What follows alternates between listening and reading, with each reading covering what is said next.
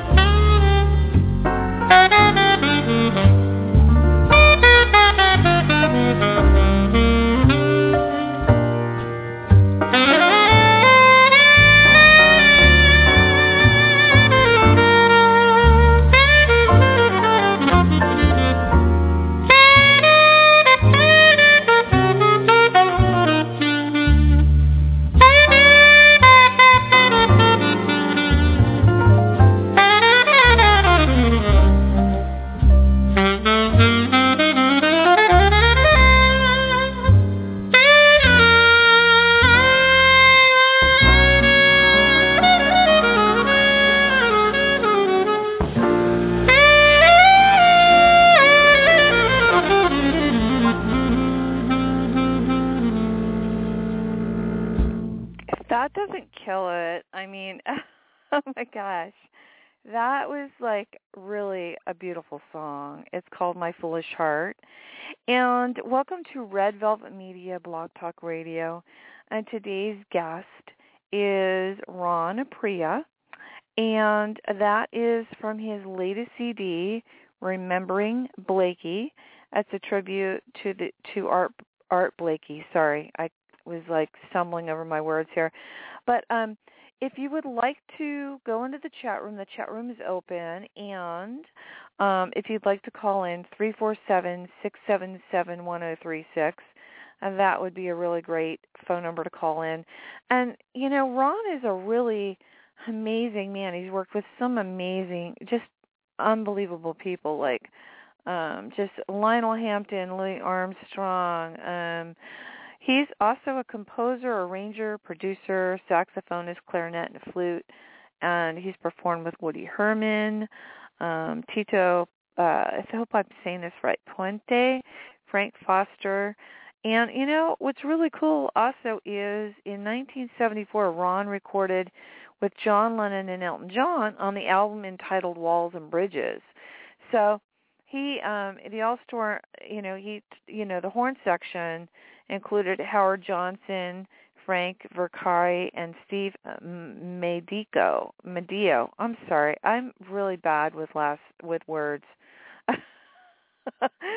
But Ron is an amazing artist, and this is just so cool. I was so happy when Ron wanted to be on the show, because not only is his family musical, he's musical, and this music's amazing.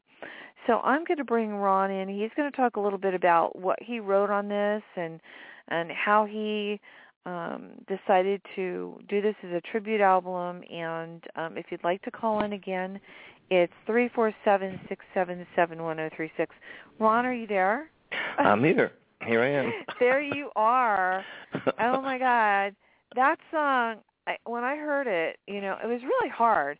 First of all, it was really hard to choose music on this album, because every single one of them are really great, and there are 12 tracks on this CD.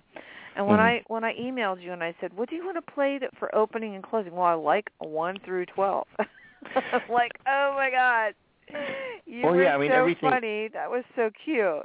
Everything on the album is there, you know, because I love them. There were some tracks that we recorded that I eliminated. They just didn't feel right.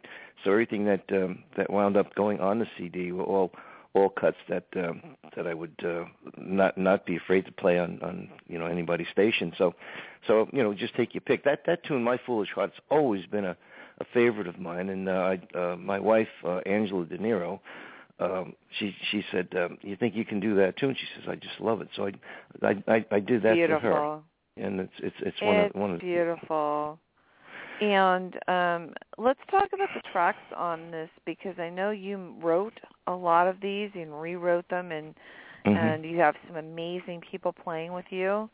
Why don't we talk about some of the other tracks that are on here? Flown the Coop, let's talk about that one. All right, Flown the Coop was written by a composer and dear friend of mine, Paul Bresker.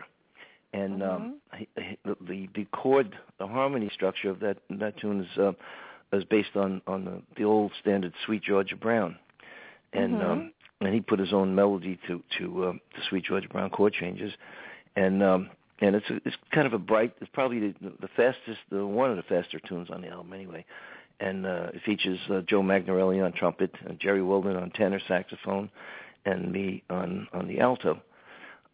But in the rhythm section, we had Vince Cherico, world-class drummer, Cecilia Coleman on piano. Cecilia is a wonderful composer in her own right, and arranger, and she's done a lot of recording with me over the years, and we're very close friends, and I love her playing, and I love her writing. So she's on piano, and I had Tim Gibbons on bass. Wow. Yeah. Well, if you want to go to Ron's website, it's Ron, R-O-N, Aprea, APREA.com. And you have a lot of your music on there. One Stop Productions page. You can also go there and look at it. You've done some amazing stuff. I mean, you played at the Apollo Theater. You performed at the Paramount Theater with King Curtis Big Band. Mm-hmm. You started. Let's talk about the 1974 session with John Lennon, Elton John. How'd that happen? All right. Well, Steve Madeo, the trumpet player who called me for that, he was living on Long Island. He lives in California now, but Steve is a friend of mine. Still is a very close friend. He was the contractor for that session, and it's pretty funny how it happened, because Steve and I would talk on the phone all the time. And we would play rehearsals, we would make jam sessions and go to parties and whatever, and so, socially as well. And he called me one night, and we're on the phone for a few minutes, and he says, oh, by the way, he says, what are you doing tomorrow night?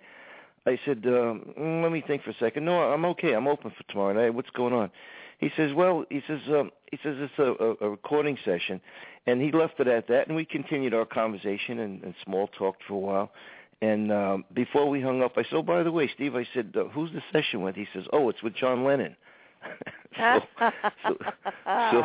so that's how that came about. And I said, you're kidding. He says, no. He says, it's a thing. He says, it's at Record Plant tomorrow night. It was all last-minute stuff. I had no idea it was going to be, anything serious. What was that like? Was that cool? Was it a good night? Yeah. It was a lot of fun, actually. I don't know. It became a lot of fun. Initially, it was a little strange because there were five horns, and mm-hmm. And I asked Steve. It's customary when there's three or four or five horns that there's arrangements. So I asked Steve if I can see the alto parts, and he said, "Well, there's no music." I said, "Come on!" I said, "Come on!" I said, "Let me see the alto parts." So he said. He said he got a little nervous. He said, "There's no music," he said, "but it's okay. It's okay." He said, "It gets easier as you go. He said, just listen to me." so it was funny. We were kind of just playing by ear and making up the parts as we were going.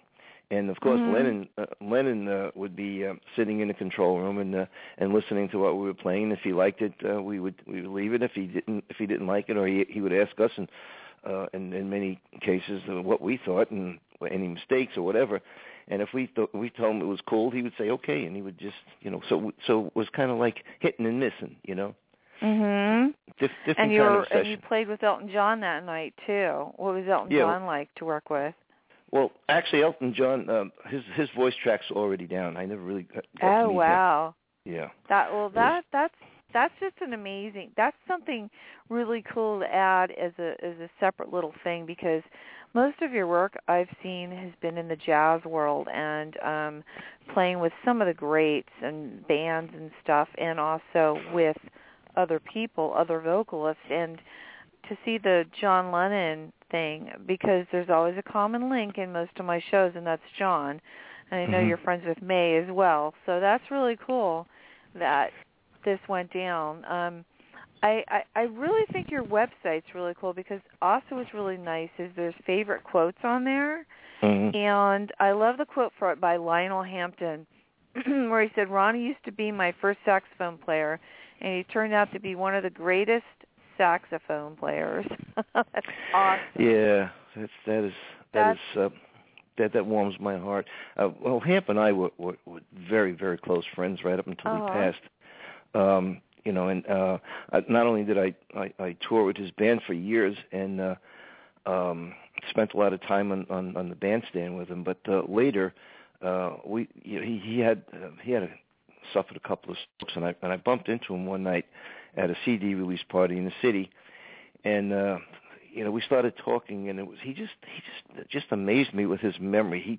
We started talking about things that back in 1969, 1970 that he was telling me stories that I had forgotten, and when the night mm-hmm. we met for the first time, and when he knocked on my hotel room door, I was practicing my clarinet. I had flown into Michigan, Lansing, Michigan, to join the band, and I was practicing in the room, and I hear a knock on the door, and I thought maybe somebody was going to complain that I was playing too loud, and I opened the door, and it's Lionel Hampton. And he comes walking in. He says, "Hey, man," he says, "Hey, Gates," you know, he says, "Welcome to the band." And he came in the room. We sat there and talking. And I couldn't believe here I am. I was kind of like a young guy, a kid. I'm starting out in the business, and here I am sitting in my hotel room with Lionel Hampton. You know, so it was. Wow. It was. You know, an amazing thing. And he, that's epic. So we started talking. You know, when I bumped into him at the CD release party, we talked about that night when I joined the band, and you know, he just he was one of these people. He had like a photographic mind, and so I would visit him. You know, Angela and I and Matthew, we'd go up to his apartment in the city, and Angela used to bake him this peaches and cream cake, which he loved. You know, so she would bake these cakes, and we'd go up there, hang out, and listen to music, and just spend some time. And so we became very, very close. He was like my, you know, as close as my father was to me. You know. And, wow. Yeah. You know. And I know that your son, Matt, is also a player, and I'm reading that he was on The Chew. I'm reading it and looking at a lot of things. This is really cool. Actually, how did your son get interested? Yeah, Matthew's going to be on The Chew. He's going to be on The Chew tomorrow at 1 o'clock, by the way, on ABC. Well, let's give that out. Okay, so it's on ABC TV at 1 p.m. EST time, blizzard permitting, you wrote. That's right. Funny. Yeah. On The Chew, that's awesome. Wow. He's a violinist, by the way. He's a classically trained violinist, and he's got his degree from Eastman, you know, School of Music, and he's been very active. He graduated last year, and he's living in Astoria now, and he's been doing all kinds of things, recordings, and he did a movie score, and he's doing his TV thing, and he's a very talented young violinist and very eager to get into the business. So, and so far so good. Things have been going very well for him. That's pretty cool. And I know that you were going to be doing a project with your son soon. Let's talk about that. Well, a little preview. Everybody for years has been, you know, talking to me about, you know, with my connection with John Lennon. You know, people would, you know, saying like, gee, you know, it would be a natural thing for you to maybe do a Beatles kind of a thing, but with a jazz feel, like jazz up some of Lennon's tunes. So I did a TV show last week on station GNY in New York, and I did exactly that. I took a couple of Lennon's tunes, and I kind of jazzed them up a little bit. I put a bossa rhythm to one of them and a little bit of a 6/8 feel to the other one. And we played the melody, and of course improvised on it. And and the host, Ginger Broderick, who has become a very good friend of mine, she just loved it. She just thought it was great. She put out a press release, and she got something like 70,000 hits or something. So after that show, I think I decided it's probably time that I maybe do a John Lennon tribute. So I think my next project's going to include my son Matthew and a string section, and we're going to do some Lennon tunes. Well, if you decide to do that, I can totally get that promoted within the whole entire Beatles people. As you know, you can see when you looked at my page. They just had their 50th anniversary, which I think you and I spoke about, and it was really cool because they were all talking about how it went down, and I just talked to Shannon McDonald, who is, by the way, voted the world's best Beatle artist by the Mayor of Liverpool, and she was telling me how amazing it was and how many people she saw, and everyone was there from Liverpool, and it was really cool. So what makes you choose, what is that like something that, is that what's, because I was going to ask you, what are you working on right now? Is that something that you're thinking about doing, or is that set in stone? No, it's, you know, it's in the planning stages at this point. I'm gathering material, tunes that will cross over, tunes that Lennon wrote, or maybe tunes that Lennon and McCartney co-wrote, and just, you know, certain. So it's, I have to be careful which songs I decide to use, because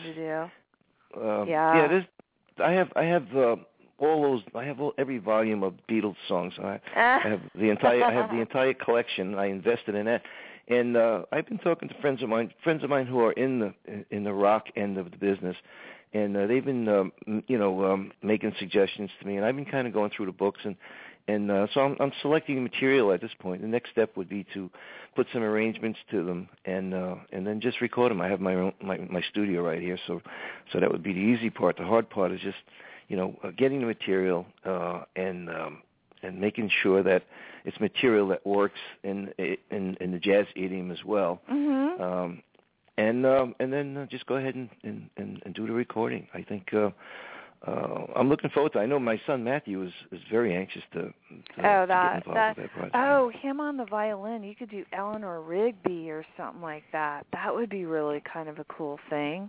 Yeah. Yeah. Mm-hmm. Well, but, who are you thinking about playing on this with you? Who are some of the artists that you're thinking about asking to play with you? I don't know. I haven't even gotten to that stage yet. But people I work with are all very capable. I've worked with Brian Lynch, one of the world's great trumpet players, whether it be him or maybe Randy Brecker, another trumpet player who knows both, the rock and the jazz idioms, So I don't know. I'm not sure yet. That again, that's probably the easiest part. I think the hard part right now would be gathering the material and getting the right feel that I want from that. And when that happens, when it's ready, I think putting the musicians together and recording would be the easy part, You're a very humble man. I mean, you've played with some of the greatest people, including yourself, amongst those people. And I know that your wife is also, Angela De Niro, is involved in jazz music with Charlie Parker and Duke Ellington and some of the greatest composers around. I know that, so jazz is in your family, that whole household over there, or music is part of it. Did you have proper training, or how did you know you wanted to play music? What were you listening to? Well, I don't know. I think you're probably born with a certain thing, a certain love of art, whether it be music or painting or whatever, because painting and sketching was always something that I was fairly good at and liked to do as well when I was a youngster. I didn't start playing until probably later, not because I didn't love music. It's just because we couldn't afford to get me an instrument. So it took a while for me to get my parents to invest into a saxophone for me. So I was probably in the seventh grade by the time I started actively studying and playing the saxophone. But prior to that, I grew up in a very a neighborhood that I didn't even appreciate at the time. But it was my house was kind of in the middle of. I lived in Astoria, and we had blocks. Everything was square blocks, and my house was set back in the middle of the block. And right behind my house was a Baptist church, and on Sunday mornings they would sing gospel music. And my neighbor was a big, heavy, beautiful woman who had a great voice. She was like the lead singer in this gospel choir, and I used to sit by my window and listen to gospel music for hours every Sunday. And I think that probably was my first introduction to jazz, because I think what an inspiration! Yeah, that is. So wow, that's probably what where my roots go back to, as far as what kind of music did I gravitate to, Why did you choose the instruments that you chose? What made you decide that? Well, or did they choose you? Again, I just wanted to. I just loved music. I actually loved. I loved drums. I wanted to be a drummer. Really? And that was my. I think most kids want to play the drums. I don't know, but I had a passion for the drums, I think what happened was in the seventh grade, my music teacher they would rent instruments for about $3 a month or something, and Mr. Cahill was his name, and he says we have some We have a few instruments. If anyone's interested, see me after class. He says we have saxophones and trumpets, and I'm thinking saxophone. Well, that's good, and I'm picturing a clarinet. I used to watch Pete Fountain on TV, and he was a great clarinet player. Amazing. And believe it or not, I thought that was called a saxophone. That's how much I knew about music. And so I mistakenly rented a saxophone, and I was too embarrassed to tell him I thought it was a clarinet, so I took it home and then fell in love with it. I haven't stopped playing it. Wow, I can only imagine how you could. I know you play flute as well. Yes. What's funny is in school, most of us have to take an instrument, right? And in school where I was, we had to take an instrument, and the instrument that was chosen for me was the flute. Mm-hmm. Well, I remember practicing, and boy, it's such an emotional piece of instrument. It's an instrument that's just very emotional because you can make many noises and different things, and I just the flute was really inspiring for me. But I can only imagine playing a saxophone and a clarinet. Clarinet is a beautiful sounding instrument as well as a saxophone. Mm-hmm. Go ahead. I was going to say the flute.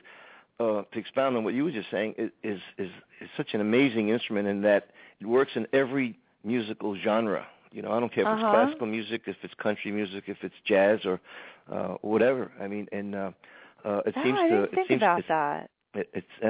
seems to work well. And I used to work a lot of lounges years ago, and I could never.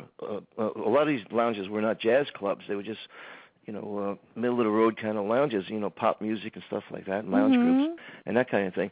But I could get away with murder playing the flute. I could play anything and people would love it, And saxophone, if I played the same thing, they'd throw me out, Really?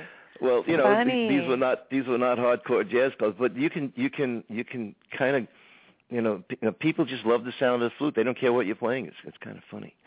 Yeah, the flute's a really interesting instrument. I've really been amazed, at how many rock groups or alternative music they picked up and added the flute to a lot of the music. And I don't know, I was really interested in the flute when I was playing it. And then it was just really hard because I had a music teacher that told me that I was not practicing enough and I wasn't good enough. So, it's like, okay, well, I'm doing my best, and I was banished like everyone else to the basement to practice. And it was pretty funny. But I actually enjoy music straight across the board. I love music of all types. And Euromusic just really, really grabbed me by the soul, because when I heard it, especially the song that we opened up with, it just spoke to me. And the song we're going to end with today, Goodbye, is, wow, there's a story behind that. We can get into that as we get closer to the end of the show. But I want to ask you about this latest CD, Remembering. What made you decide? I mean, obviously you loved him, and what made you decide to do the CD? Well, I wanted to. Angela again has been pushing me because I produce. I've produced a lot of vocalists and other instrumentalists as well. I have my own studio here, and I have my own production company. And for years, I've been producing various singers, and I package. Programs, and I put all the music together. Otherwise, it's I call it one-stop productions, because I take the project right from the beginning and right up to the master, and I kind of I'm able to offer that service from soup to nuts right here. And I start with, finding their keys, of course, and figuring out their styles, and then writing arrangements. I wrap the arrangements around them, and then I contract the musicians, and I record, and they leave here with an album. And I've been doing this for years, and kind of successfully. I think I've had a lot of happy clients leaving here with music that they really loved. And so Angela said, it's about time you do your own album. And I did an album way back in the early 80s. Mm-hmm. It was kind of a fusion thing. It was kind of a rock jazz thing. And it had some success, mostly in Europe. You know, some European companies wound up, buying the project from me and distributing it and doing okay in Europe. But it never really, and it wasn't really the project that my heart was in. Not that I disliked it, but it wasn't 100% what I would have preferred to do. I was talked into it by some partners that I had at the time. And musically it was okay.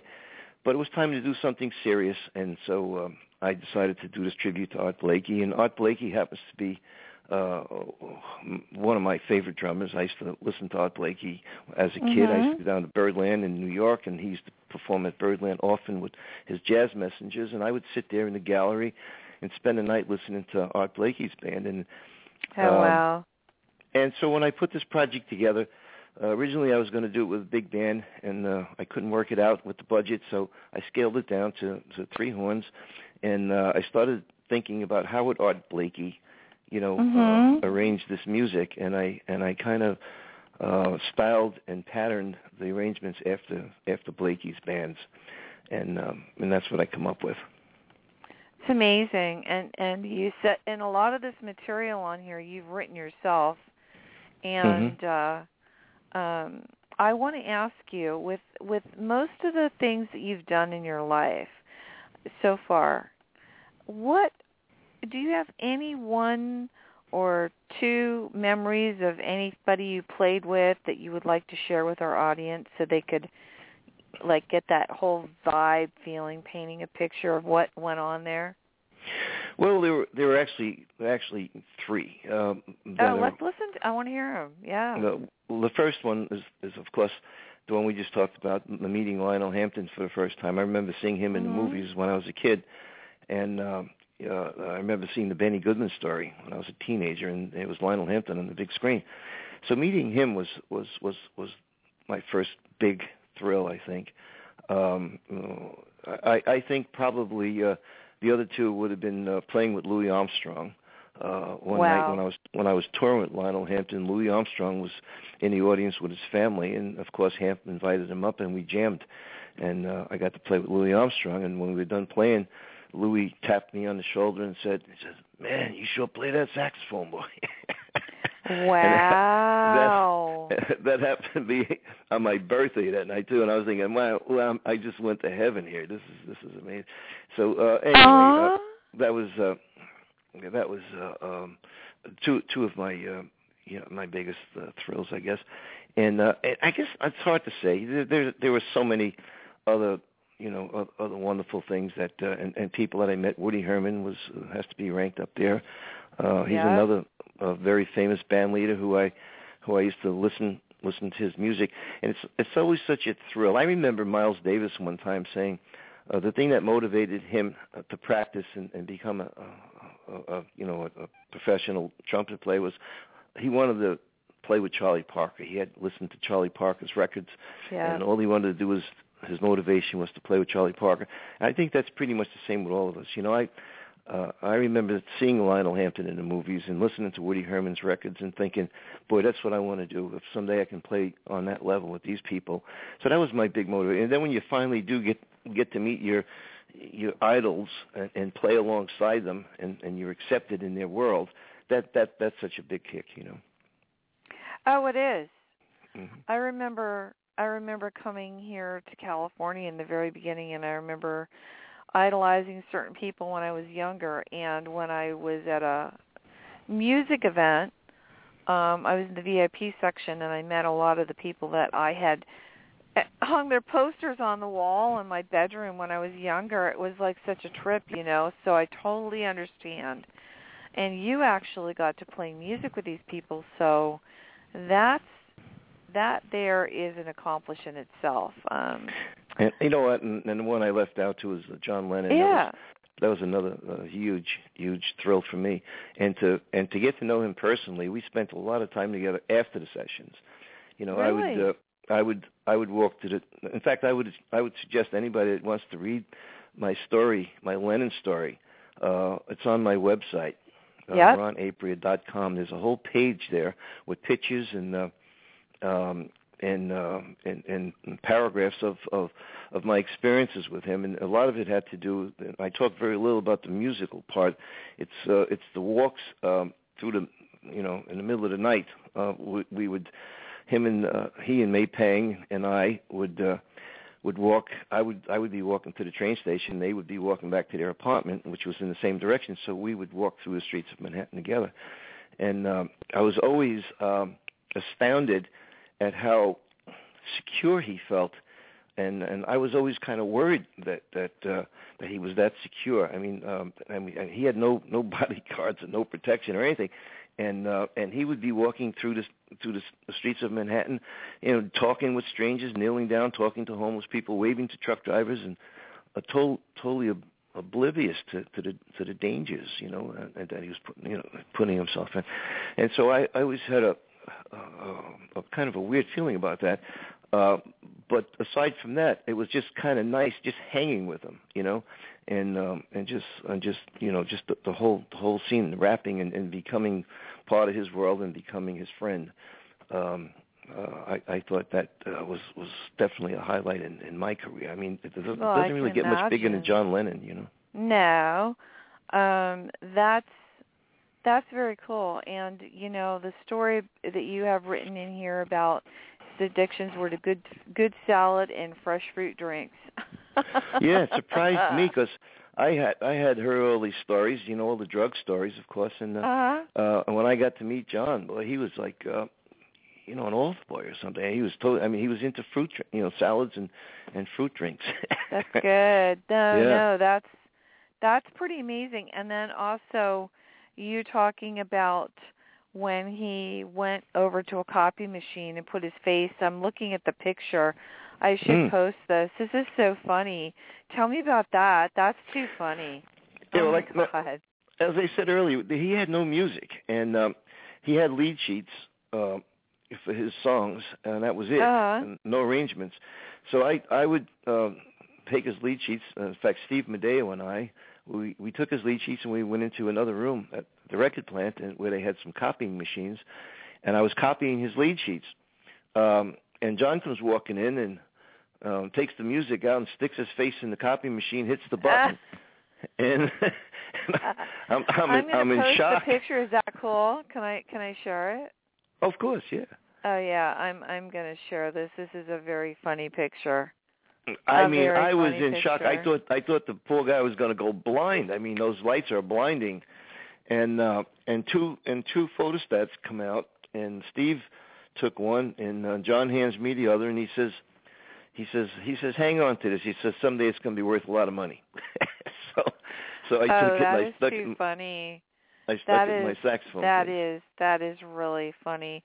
So you and Steve both kept a copy. That's very funny. That's a good story. I'm sure you've talked about with May. I'm sure she probably thought that was pretty fun. Yes. In fact, May's birthday is the same day as mine, October 24th. I saw that. We get together a couple of times a year, and usually one of those times is our birthday. And then she has these big barbecues at her house, and you know, we go up there, and there's a jam session going on all the time, and there's like a couple of hundred people up there. So we see each other frequently, and she's just a sweet, sweet lady. Love her. Yes, very much so. I think that you have had some really good stories. And, I mean, not stories, but really good things in your life that have happened. You've been very, very lucky. You've been in the right place at the right time. Where do you see yourself going? What would be your perfect tour right now? If you were allowed to go on tour with anyone and do anything, what would you do? That's a good question. I love traveling, so. It would hardly matter. I don't know. I think, you know, believe it or not, I'm Italian. I've never been to Italy. I've been to France and various other countries. So I wouldn't mind. Taking my music over to Europe and doing a European tour. Japan is another great place. for jazz. We sell a lot of CDs in Japan, and I know they have a big part of their population that's really into jazz. So I think Japan would be a place I'd like to play. Yeah, that would be very cool. Yeah, and of course my preference would be to take my big band. I have a 16-piece band, but most of our jobs are smaller groups, quartet, quintet, sextet, But touring with a big band would be a lot of fun. Well, anybody in particular? Anybody in a band that you would like to play with that maybe listening or?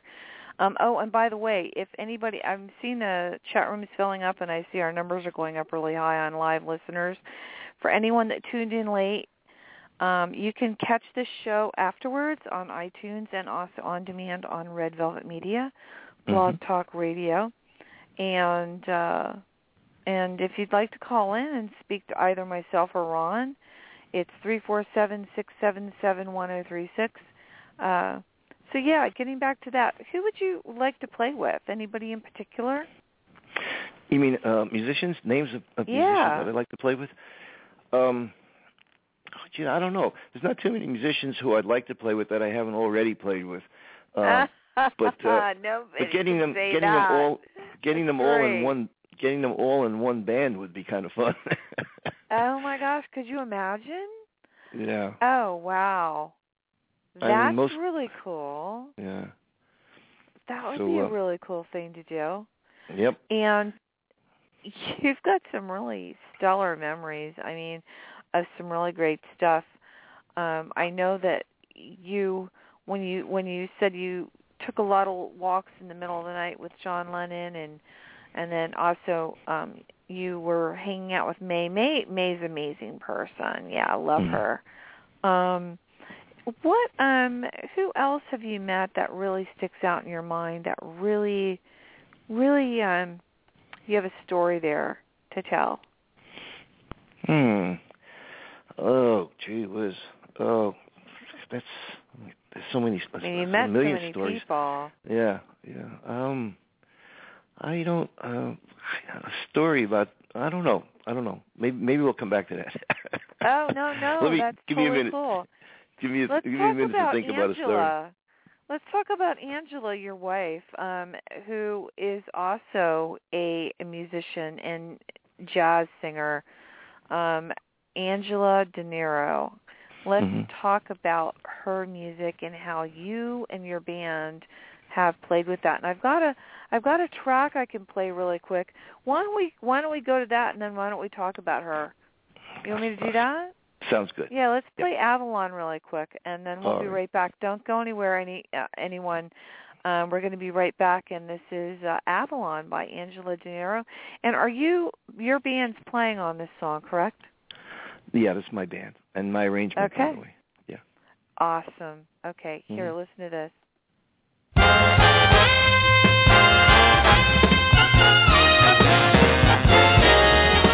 found my love in Avalon beside the bay. I left my love in Avalon and sailed away.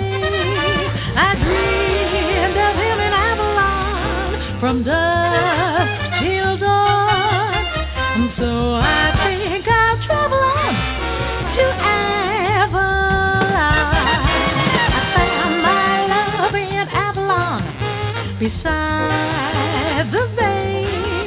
I left my love in Avalon and sailed away. I dreamed of him in Avalon from dusk till dawn, and so I think I'll travel on to Avalon.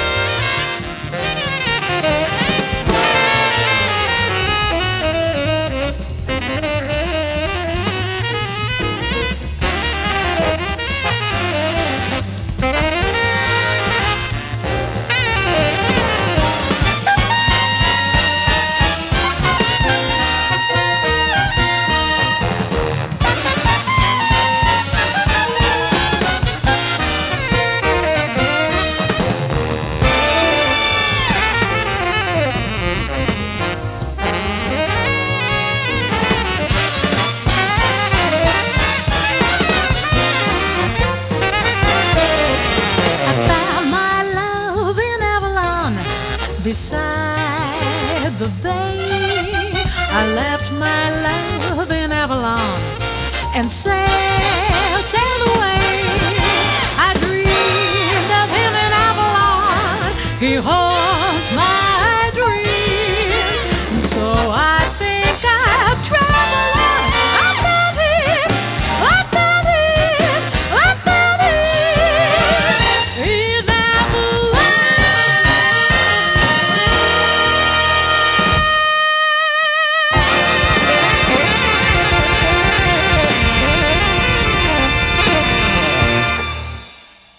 Wow, that just killed it, Ron. That's a keeper. That is so great. That is such a great song. Wow. That was really, Frank Foster, really by the way. On, yeah, that was Frank on tenor saxophone. Really? Yeah. Wow. Yeah, that was an amazing band, and it's called, the album's called Swinging with Legends, and the three legends that we invited to play with Angela and my band were Frank Foster, Lionel Hampton, and Lou Tabakin. So it features Angela, singing. One of the cuts on that album is a tune called Midnight Sun. It was written by Lionel Hampton. And so I did an arrangement for Angela to play along with Lionel Hampton with my band. And we found out after the recording, the next day, in fact, Hamp called my house, and he was all excited about recording with Angela, and he invited us out to play at his festival in Moscow, Idaho, to Lionel Hampton University. And while we were talking, I found out that he never recorded that song with anyone else. And it was actually it was the 50th anniversary that year that we recorded. It was the 50th anniversary of that song, being written. And it was the first time that dozens of singers, maybe hundreds of singers, have recorded it, but none ever recorded it with the composer. And so we made a little history with that, Well, that is history, and I also saw that she was entered for the 1998 Grammy nomination in the following category: Album of the Year, Best New Artist, Best Jazz Vocal Performance, and Best Female Pop Vocal Performance for Midnight Sun, the ballad for Matthew. Wow. Mm-hmm. Yeah. Wow. Yeah, that was... That album it got a lot of attention from the Grammy people. Of course, we didn't win a Grammy, and it's always hard, not being with a major label. But it did open a lot of doors, and we were invited out to play. She was nominated. She was nominated. Oh. That's the key. What? This whole thing just reminded me of a story. You asked me to tell you a story, maybe a funny story. All right, here's a story connected with that album. Well, after Hamp invited us out to his festival, and it was his 90th birthday, by the way, and almost every jazz musician on the planet was there. Diana Krall was there, and Abbey Lincoln was there, and John Faddis was there, and I mean everybody I know was there. And at one point, we're all backstage. They had all these tables set up, kind of like a nightclub with a big screen, so that the artist can watch the other artists perform. And we're sitting there, and we're talking with Hamp, and we're just chatting. And now Hamp invited us out there specifically so that he can do Midnight Sun with Angela, because they recorded it together.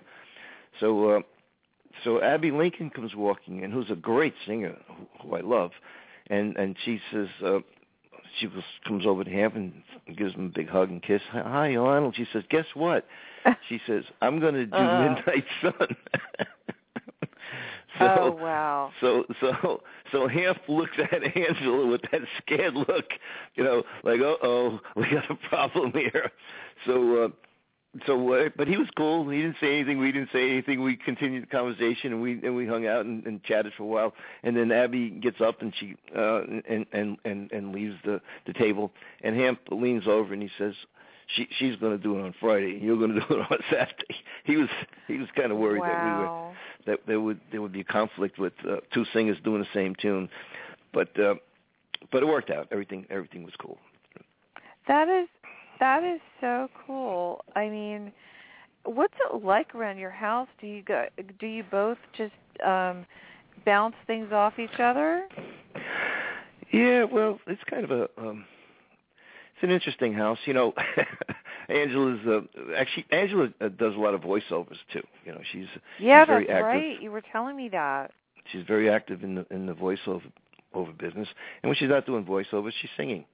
And it's always, you know, it's always fun. We have rehearsals. I have my studio downstairs in my house, and we have musicians over all the time. In fact, yesterday we had a bunch of friends come over, and we just jammed for like a few hours. So it's everything's built, everything's focused around music. But it's hard for me to say because I don't really know what most other people do. I mean, for us, it's just that the normal thing is, and if it's not music related, it doesn't really register too well here, you know. Mm-hmm. And my son, of course, also is a musician, and we'll do duets. He'll take his violin, and I'll take my flute out, and we'll do some classical duets and stuff like that. You know. So, oh, how cool! Yeah. That is so cool. Well, you know, if you like that song by Angela, you can get it on CD Baby. I'm looking at that. Swinging with the Legends, and there's some amazing tracks on that. And Angela also has, she's all over the place. I'm looking at all her different things. And you are, too. I mean, both of you are very well-renowned. What's it like for you both, I mean, to both be in this industry?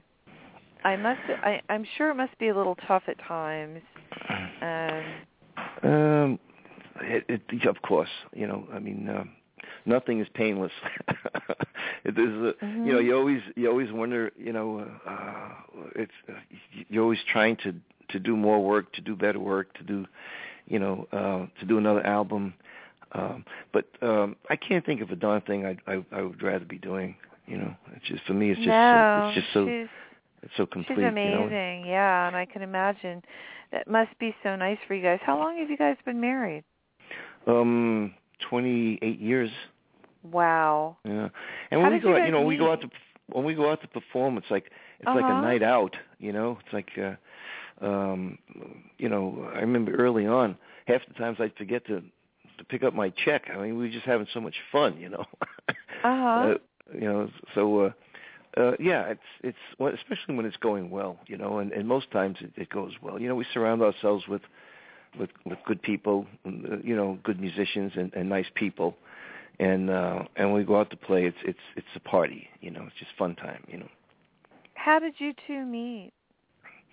Okay, that's a good question. I was on tour with Skitch Henderson's band, and I had just gotten off the road with Skitch, and I was sitting in. I had gotten hired by a local Long Island dance band, which I really didn't want to do, but somehow I decided, okay, I was open for that date, and I reluctantly took the gig, and when I showed up to play the job, there was a saxophone player who I knew was sitting next to me, and we were chatting, and Angela was the singer with the band, and she happened to be sitting right in front of me, the girl band singer, we were chatting, and the saxophone player asked me, you know, what I've been doing. I said I just got off the road with Skitch Henderson's band, and he said, who else was in the sax section? I said, well, I was rooming with Steve Greenfield, who's an alto player. So Angela turns around and says, I know Steve. She says, we went to school together. Oh, so, how cute! So that's how the conversation started, and then we hung out all that night, and that's where it actually started. Right on the terrace on the park, the old World Fair site in Queens. I just put her website up in the chat room. It's angeladeniro.com, and that's ANGELADENIRO.com. That whole band that you had playing on that was really cool. You play pretty much throughout her entire CD as well, right?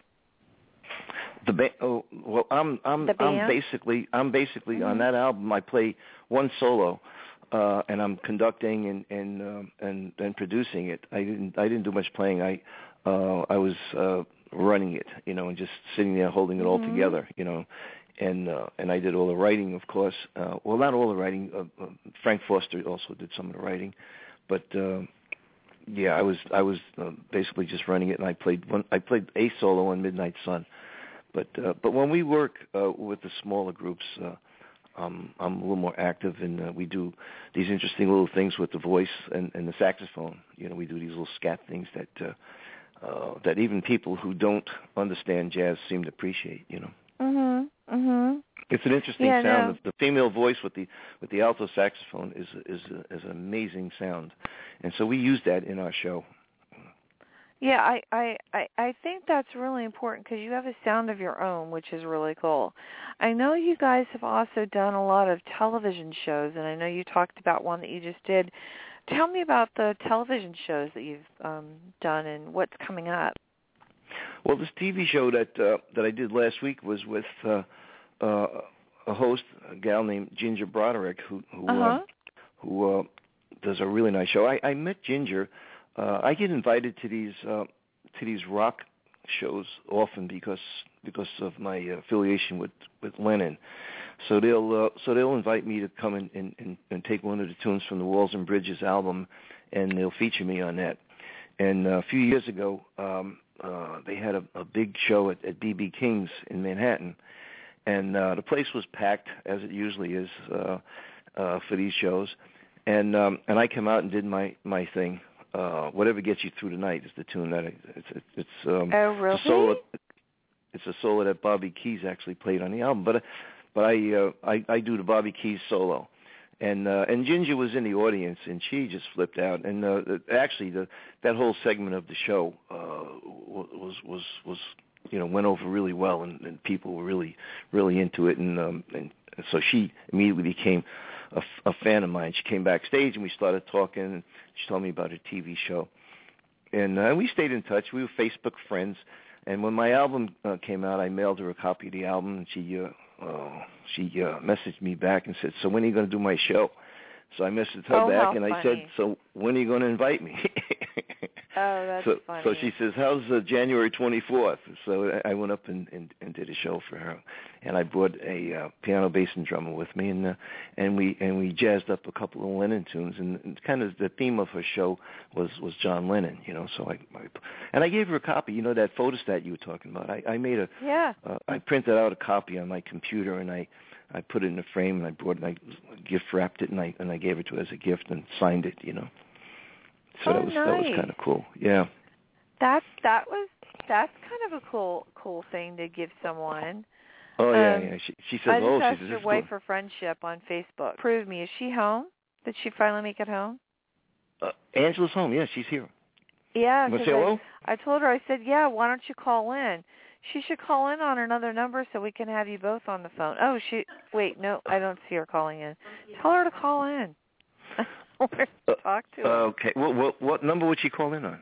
Have her call on the studio number, which is 347-677-1036, and I'll pick her up. Okay. Yeah, that'd be cool.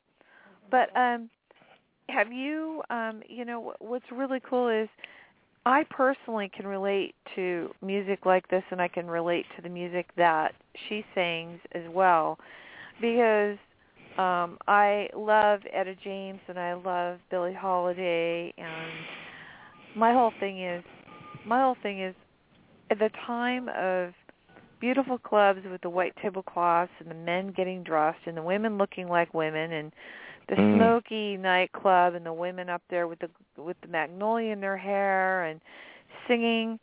Some of that, it's gone. There was one club in L.A. at one point that was doing that, and it was called Atlas. And it was really cool. I think she's calling in. Let me grab her. But, yeah, I just thought that was so cool. Angela. Hi, Holly. How are you? I'm so happy to have both of you. Your husband was we were talking about, I played Avalon. Did you hear it play? I did. I heard it over the phone, sure. Thanks so much. You're welcome. That must have been really fun for you guys. I asked your husband how you guys met, too. That's really cute. You guys have been married for a long time. And I'm telling him, what's it like having both of you in a house and then playing music and his latest project and stuff, on which I'm sure you're very supportive of. How do you guys do that? I mean, how easy is that for you guys to support each other in this? Well, it's just very natural. I mean, I just you know what it is. I guess I loved Ronnie's playing right away. You know, it was I met him and I you know, of course you're attracted to people, but you just you're always just attracted to their talent and their musicianship, and you know, I love being in the house listening to him play. I know that sounds, you know, people call sometimes and they'll hear music in the background. They'll hear him playing. They'll hear, or you know, our son when he was almost playing too, and I don't even hear it. They're listening and they're saying, well, what's that in the background? And what's that music? And I'm thinking, what music? You know, it's like the sound of life here. So I love. Oh, that's play. Funny. I, you know, I love to listen to him, and I think that. Sometimes I have to push him to push himself. He's always been so giving, writing arrangements for me and always trying to get my career and me out front. And I think it was time for him to just, you know, with this album that he put out last year, it was really the right time for him to put something out with an instrumental bent to it. So I'm so happy that he finally did it. I always tell him, and everybody else will know what I know every day, you know? Yeah, I know. And he said you do a lot of voiceover stuff, too, which I can imagine with your voice. It's really cool. He said you did one of the Mercedes commercials and stuff like that. That's great. Oh, yeah. Fun. Oh, yeah, and a lot of less exotic stuff. You know, there's a whole world out there of people talking, you know, and I like to talk. No. And I like to talk for it. It's good. No, that's great. He said you were driving back. So do you guys have snow where you are right now? Oh, my gosh, there's snow and I want to hear it, Ron. Really? Wow. And a blizzard on the way. We're going to get dumped on again tomorrow. When's the blizzard hitting? Yeah, we're supposed to get maybe up to 18 inches or something. They're talking about that. What? So you have a hope that you aren't propane heated, right? No. Good, because I know a lot of my friends that had propane for some reason in their homes, and when the storm hit, there was a propane shortage. Obviously, you know, our government really messes with this, and they charge them a lot of money for propane to get warm. So I'm hoping that, and I'm sending you guys safe, you know, loving vibes because. Good. Yeah, thank you. I mean, I know here when we have rainstorms, the electricity goes out, my cell doesn't work, the phones go out, the roads get closed.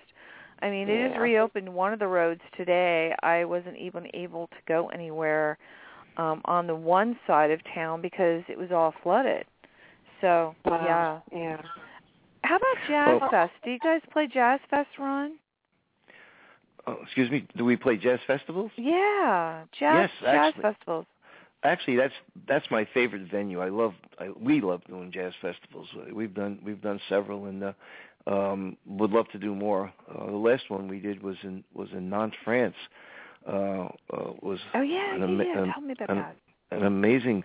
Well, we have some clips up on YouTube, and this the fellow that runs the festival over there saw our clip, and as I said earlier, we do these scatting things with the alto and the voice, and so this clip that was on YouTube had a segment with us scatting, and he just loved it because he's a saxophone player and his wife's a singer, and they do similar material. So they contacted us and brought us over there, and actually we headlined this festival, and they gave us a 16-piece. All-star band, all Parisian musicians, wonderful, wonderful musicians, and they gave us the stage for an hour, which is a long time for a festival. Usually, you'll play two or three songs, but we had the stage for an hour. We did our entire show Friday night and Saturday night, and then spent the following night in Paris. You know, just hanging out and enjoying the city. So it was an experience that we just loved. In fact, Matthew was with us, and we featured Matthew. I wrote him into the show, and he brought his violin and performed, and we had it was a wonderful, wonderful experience for all of us. I'm ready to cry just remembering it. He told me about the videos, and I saw some of them, and they were amazing. You guys just had such a great time, it looks like. Yeah, we really did. We always do. That's the important thing. You guys enjoy doing what you're doing. You know, that's the part that's really important, that you enjoy what you're doing, because a lot of times people just do things just because they have to. And it's kind of like, you know, after a while it gets boring, I guess, to a lot of people. And then you can start seeing it. But, Angela, what projects are you currently working on, and what can we look for from you in the future? Are you doing some more stuff with Ron? Oh, sure. Actually, he's putting together a show with a nice instrumental show, adding a few more horns for us, and we're probably going to take that material and go into the studio with that. We've also been doing the big band at a club in Montclair, New Jersey. Very good friends of ours run the place, and they've given us once a month. You might have already spoken about this one with the big band. No, and, actually we didn't. Yeah. We didn't talk about it yet. Yeah, well, we're toying with the idea of another Legends album, so we'll see. It just depends. So, you know, the last time we did the big band album, we had originally started with a small group. Somebody heard it, loved what we did, and said, "Well, why don't you do the big band?" And we did. So, you know, I guess it just depends on what sounds best and what feels right. So. Wow, we'll see. That's really cool. That's a really fun thing.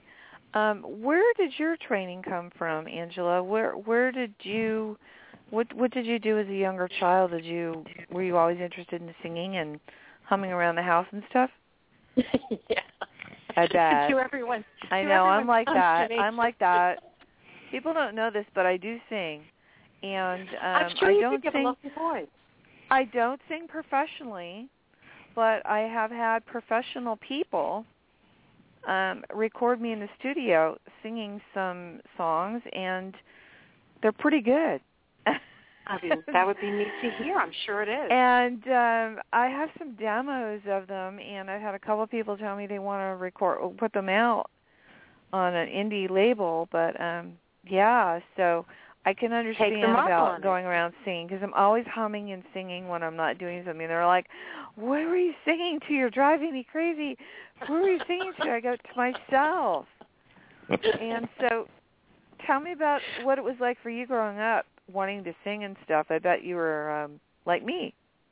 Well, I just did. I sang and I hummed my way through everything. So basically, like you do, and you know, people make fun of you, they tease you, but then they get used to it and they get over themselves and they just accept it. And I loved singing through high school. I got my degree in music in college, and you know, and then it's learning music. I actually was classically trained, but. You know, wow.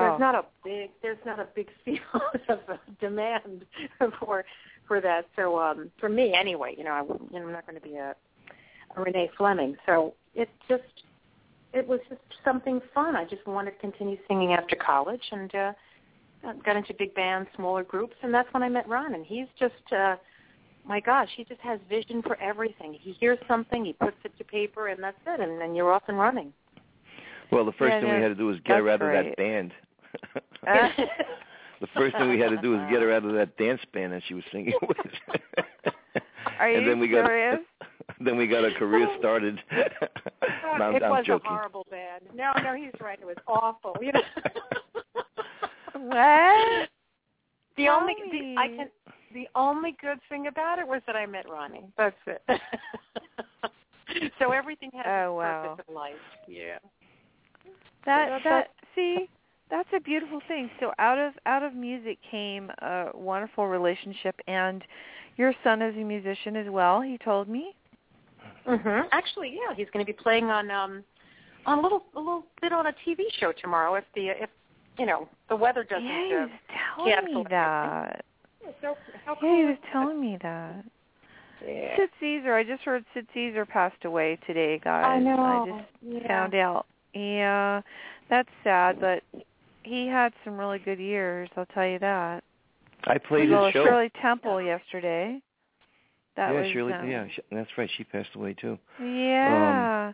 But I worked with Sid Caesar. Did you? Yeah, I did. I remember, I'm so bad on years. It was probably in the 80s, I guess. I used to do these augments up in the hotels in the Catskills. on weekends, and I was working through an agent, and he would send me up to, maybe to Villa Roma on a Friday night, and maybe, Concord on a Saturday night to augment the band for the big acts in the summertime. And one of the acts was Sid Caesar, and I remember, I don't know how old he could have been. He was 90-something now, right, 91?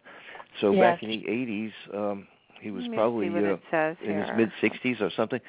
And he looked fantastic. He was into, I guess. He was born in 1922. And 1922? He passed away today, yeah. But he was muscular. I mean, he was training with weights, I think. 91 years old. And he was still so funny, yeah. Yeah, I can imagine. Yeah. I see that he worked with Woody Allen, which brings me to something that I was going to ask you guys about. Do you love the soundtrack to Midnight in Paris? Is that an amazing soundtrack?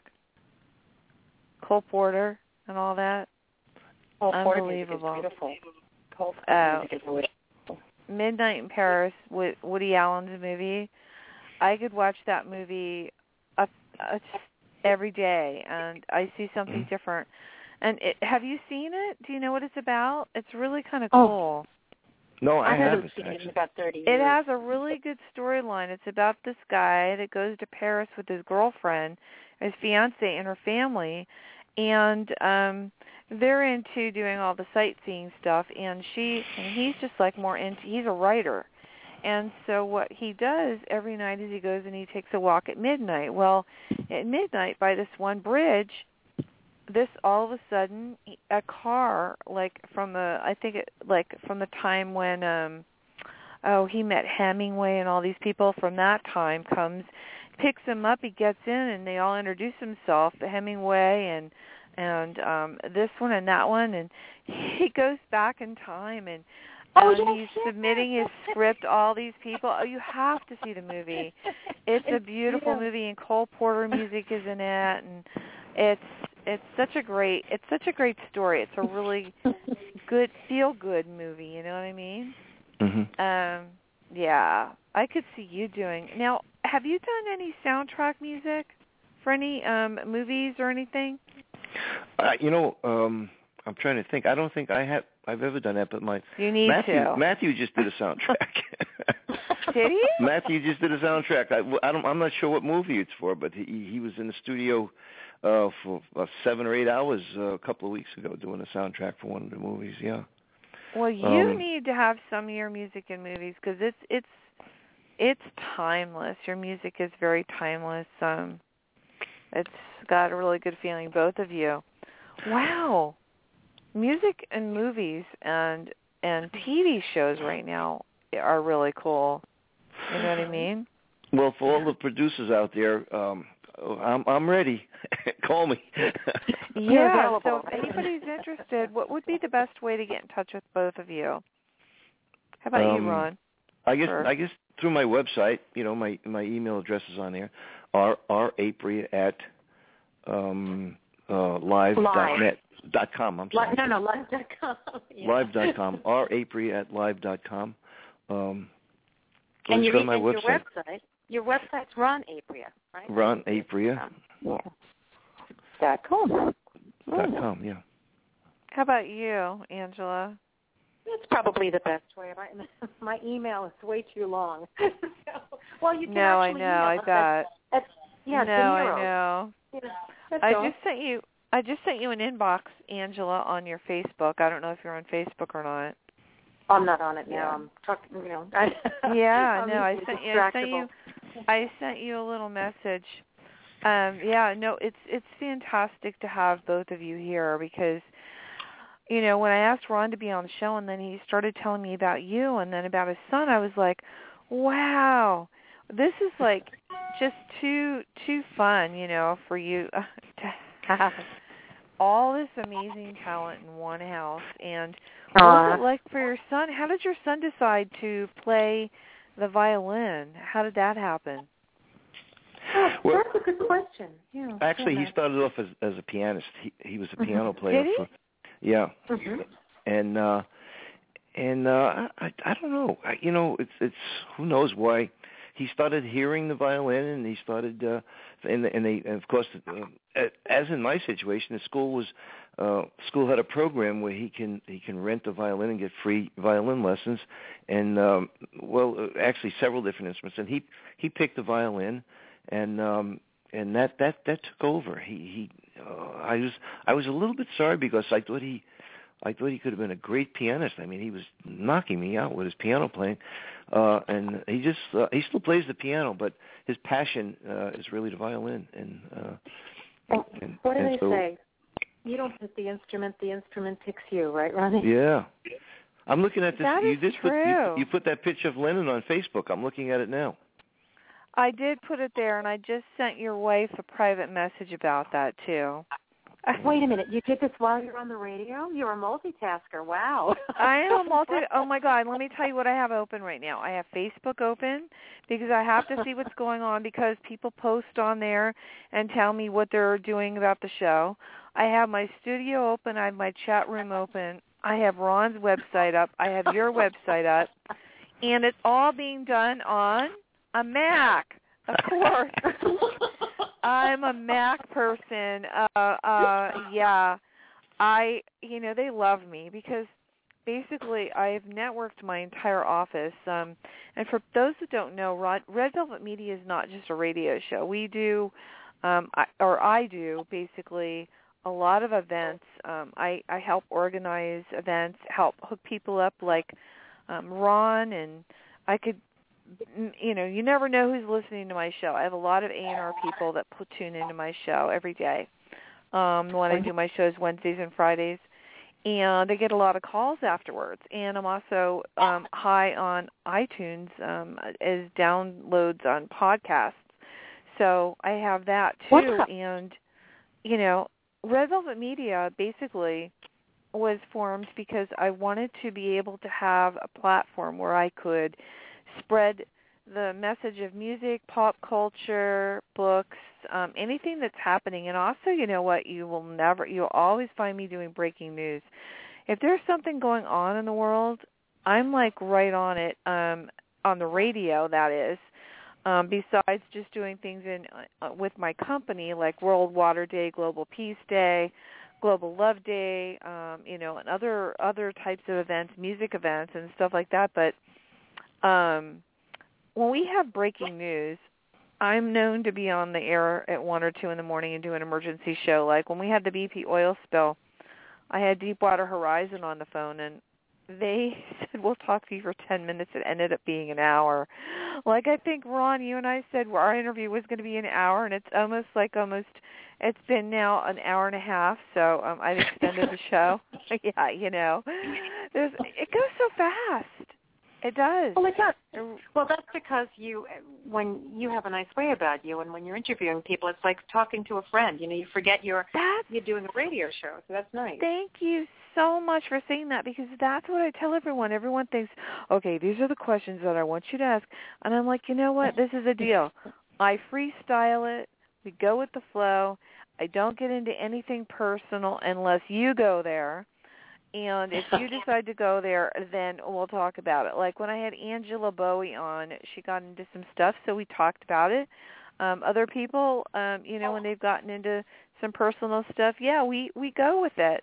Like I just recently did a show with my dear friend, Dr. Patty O'Gorman. She's an amazing psychiatrist, and really well known, and we talked about the Justin Bieber thing that's going on right now, and I was saying how stupid it was that people were putting together a thing to get him out of, a petition to get him out of the United States, and that they didn't want to support music from out of the USA. Well, my take was this: 95% of our musicians that we listen to today are from other countries, like the Beatles, The Cure. I mean, come on now, I mean, yeah. It's like, yeah, Made in the USA is great, but there's also some really amazing talent out there in other countries.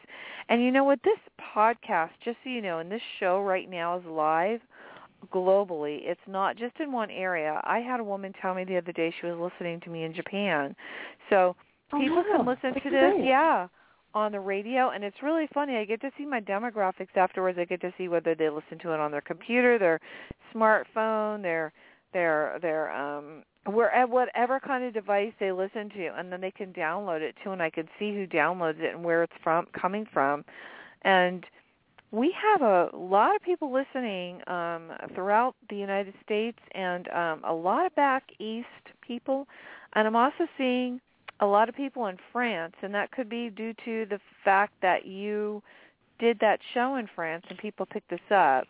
Mm-hmm. Yeah. So that's what's happening. It is, and it's amazing. You know, when we first did our website and everything, there was really no. I mean, there was an internet. It wasn't something that everybody knew about, though. And I remember Ron looking at this thing. He says, "I think this plug here, may have some use in the future." He said, "I think I see some possibilities." So, I just had no idea what your website's awesome. Your website's awesome, but I want to tell you something really quick. I noticed when I went on there, and I don't know if it's my computer or what, but when I click on the Eiffel Tower to go in, and then underneath where it says video clip, it says page not found. Your links aren't working. The John Lennon story redirects me to Homestead. Okay. That website's under construction. But I can see it. I clicked on the right links, and I finally was able to see that stuff. Yeah. When Ron did his album, we used to share the website, and when he did his album, we decided to separate it, and we put all our efforts into that one. And I'm guilty. If you want me to help you, let me know. I'm more than happy to help you. Yes. I am, like you said, a multitasker. Yeah. Uh-huh. I see also you're celebrating the 10th anniversary Early Autumn Productions, which is your record company, right? Your record label? Isn't that your record label, guys? Correct. Right. Yes. Yeah. Yes, you have your own record label. Mm-hmm. How rounded is that? What else do you have? Are you gonna have instruments that are made for you guys too now? Well, Markley does that. Gibson does it. We want to see a Ron saxophone and Holly. There's nothing Ron can't do. You know he won't ever. You know, he gets embarrassed when I do this, but I mean he was a wonderful player. He could build a house from the ground up. I mean, there's really nothing he can do. You build a house? Carpentry is my other love. Yeah, I want to hear about that. I like building things. Yeah, amazing. Building a house or writing the score is all the same. You know, I mean, you picture something. Wow. It's the same thing. You picture it. You get the plan, and you gotta get that picture in your head. And if you got the picture in your head, that's 3/4 of the thing, And then just do it. That's dedication. Now, did you build the house that you're living in? Is that what you built? No, but I've renovated a lot of houses and rebuilt a lot of houses, and I've. I've built smaller things like 2-story sheds and stuff like that. Well, let me tell you, I built a studio. Yeah. Yeah. I mean, I do all that stuff. I've never built an entire house from the ground up, but I've renovated a lot of houses, and I enjoy it. Permits are hard to pull, huh? Permit? Yeah, I enjoy it. I like carpentry. Carpentry's always been fun for me. That's my second love. Well, let's see. So far on this show, I'm sure that we found more about you than anyone ever has expected to find out. You are a carpenter. You love music. Let's talk about food. Do you guys like to cook? Actually, I do. The problem is that I also like to eat the food that I cook. So, but I do. I like to cook. Not all the time, for fun. Yeah, no, cooking is one of my passions. I love to cook because I like to create things for other people to enjoy, and then also for myself. That's how Red Velvet came about to be, because I had to sit, and it was way before anything was coming out, Red Velvet. I was sitting there. I was like, okay, what's my favorite cake? Red Velvet. And that's how Red Velvet came to be. And everyone knows I love cupcakes, so there you go, you know. Well, what's your favorite food to make? What's your favorite stuff to make? Tapas. Oh, my God, tapas. Mm. Oh, I just, Mediterranean food, healthy stuff. I think that's because I spent a lot of time in Morocco and Spain, and I've spent a lot of times around the world, and I really enjoy the healthy foods. I also love Italian food because I grew up with Italians around me all the time, so I know how to make bruschetta, and I know. Oh. Yeah, I mean, yeah. And people laugh at me, and they're like, "Bruschetta, what's that?" And I said, "It's the best thing you'll ever had with homemade sauce." Oh my God, and gnocchi, mm-hmm. Oh, that's the best. That's the best. Yeah, yeah. A lot of parsley and garlic in that, and you roll it up, and that's it. Some cheese, right? Exactly, exactly. That's like perfect. Oh, but you know, I've gotten into baking a lot more, and I've made a lot of really interesting things. I made this really interesting dish the other day with lemon curd and fresh fruit and whipped cream, and you mix it all together and put a few little marshmallows in there and some lemon zest in it. Oh, my God, it's so good. Unbelievable. Sounds like a little take on ambrosia or something. Yeah, but it's got vanilla yogurt in it. So really? It's healthy for you. It's not, there's not really very much sugar in there. The sugar you're getting from the flavor is from the fruit and from the vanilla extract. I don't know. And maybe those marshmallows. Yeah. Well, the marshmallows I put very little in. Yeah, but the marshmallows are a kind of fun thing. But you know, cooking is really fun. Cooking is love.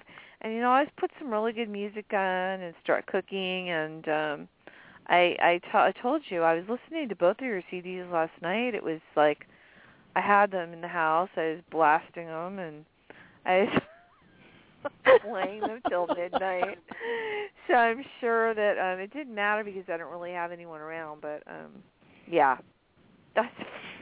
like to do that.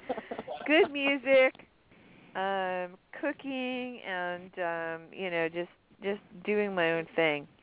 So I want to ask you, Ron, I know we want to wrap this up, but I want to ask you about the song Goodbye, which we're going to end with today. Let's hear the story behind that song, because that's just a beautiful song. Yeah, by Gordon Jenkins. I recorded that. That was an arrangement that I had written for Frank Foster's memorial service. Frank was a dear friend of mine, and I never got to play it at his memorial. So although I did, Angela and I both attended his funeral in Virginia Beach, but they had a memorial service in New York, and the night of that service, I was out of town, and I couldn't be there. So I wanted to record it. I wrote the arrangement for Frank, and I just thought, maybe it'd be good to put it on my album. So I dedicated that particular track to Frank Foster. That was my goodbye to Frank. Yeah. Yeah, and it's really, really beautiful. Go ahead, Angela. What were you going to say? I was going to ask you, did you happen to see the YouTube video that we put up? Yep, I did. Yeah. It's beautiful. It's so much nice footage. It's heart-wrenching. Yeah. It's so, there's so much emotion in this, but this isn't to end it on a sad note. I opened it up with My Foolish Heart. I don't know if you missed that or not, but he told me that's your favorite song, and so I opened it up with that, being that Valentine's Day is this Friday. And by the way, guys, this Friday, I just want to remind everyone, there will be a show, and the show is with H2OM, Sandy Fox. We're celebrating 8 years of her water company and the work that she's doing with Deepak Chopra and many other amazing people, and the pilgrimage for Mary Magdalene that's coming up to going into France soon. So tune in Friday, and next week we have some really great new music artists. Yeah, and Angela, I want to have you back on. I'd love to. Yeah. That'd be a pleasure. I would love that. Yeah. And short. Yeah, no. Are you kidding? Ron, do you have anything you'd like to say to everyone before we go today? No, other than the fact that I really totally enjoyed sitting here and chatting with you. Yeah. It was nice, and your questions were great, and just our conversation. I just enjoyed sitting here, kind of doing a little reminiscing. You know, rarely do I look backwards. I don't even think it's healthy, but it's whether it's healthy or not. I never. I'm kind of always thinking about what's coming up, and I'm thinking about tomorrow. I'm always looking forward. But every once in a while, you know, just to sit down and to chat with somebody like you, and to refresh my memory as to some of the things that I've done in the past, it's kind of fun. So I enjoyed talking with you, and I want to thank you for having me on. Yeah. I want to thank you because your music is so inspiring, and it really creates a lot of emotion in people. And I want to thank you so much for spending this time with me, and you too, Angela. Is there anything you'd like to say to anybody today, Angela, before we go? Just a thank you, Howard. That was very nice of you to invite me, and I'm so glad that you asked Brian all these things, because it is important for him to focus on what he's doing musically and everything. And I want everybody to be able to hear the music and the passion in his playing. And I appreciate your questions and your thoughtful consideration of the songs that you played. Really cool. Yeah, thank you so much. And you know what, Ron? I always like to ask, especially with you, because you've played with so many great people. I know that it's at times hard to look back, because sometimes there are painful memories there too as well with certain things. But you know what? Your stories, the way you you painted so many amazing pictures today for people. So I want to thank you so much for allowing me into that part of your life, and allowing me and allowing our listeners to be able to hear that. And so if anyone missed this from the beginning, it will be on iTunes afterwards and on demand on Red Velvet Media Blog Talk Radio. To everyone in the chat room, thank you for being here, and thank you for tuning in. And with that, we're going to end with goodbye. So you guys have a happy Valentine's Day, a day of love. Are you guys going to do anything special? Haven't thought about it. I shouldn't ask that. Huh? You don't want to give it away. Actually, there's a couple of surprises that I can't talk about right now. But yeah, we'll have a wonderful Valentine's Day, and I hope you have one too. Oh yes, absolutely. Thank you so much, and here you guys go, and okay. Have a beautiful day, everyone. And if you're out there driving, be safe and do not drink and drive. Here you go.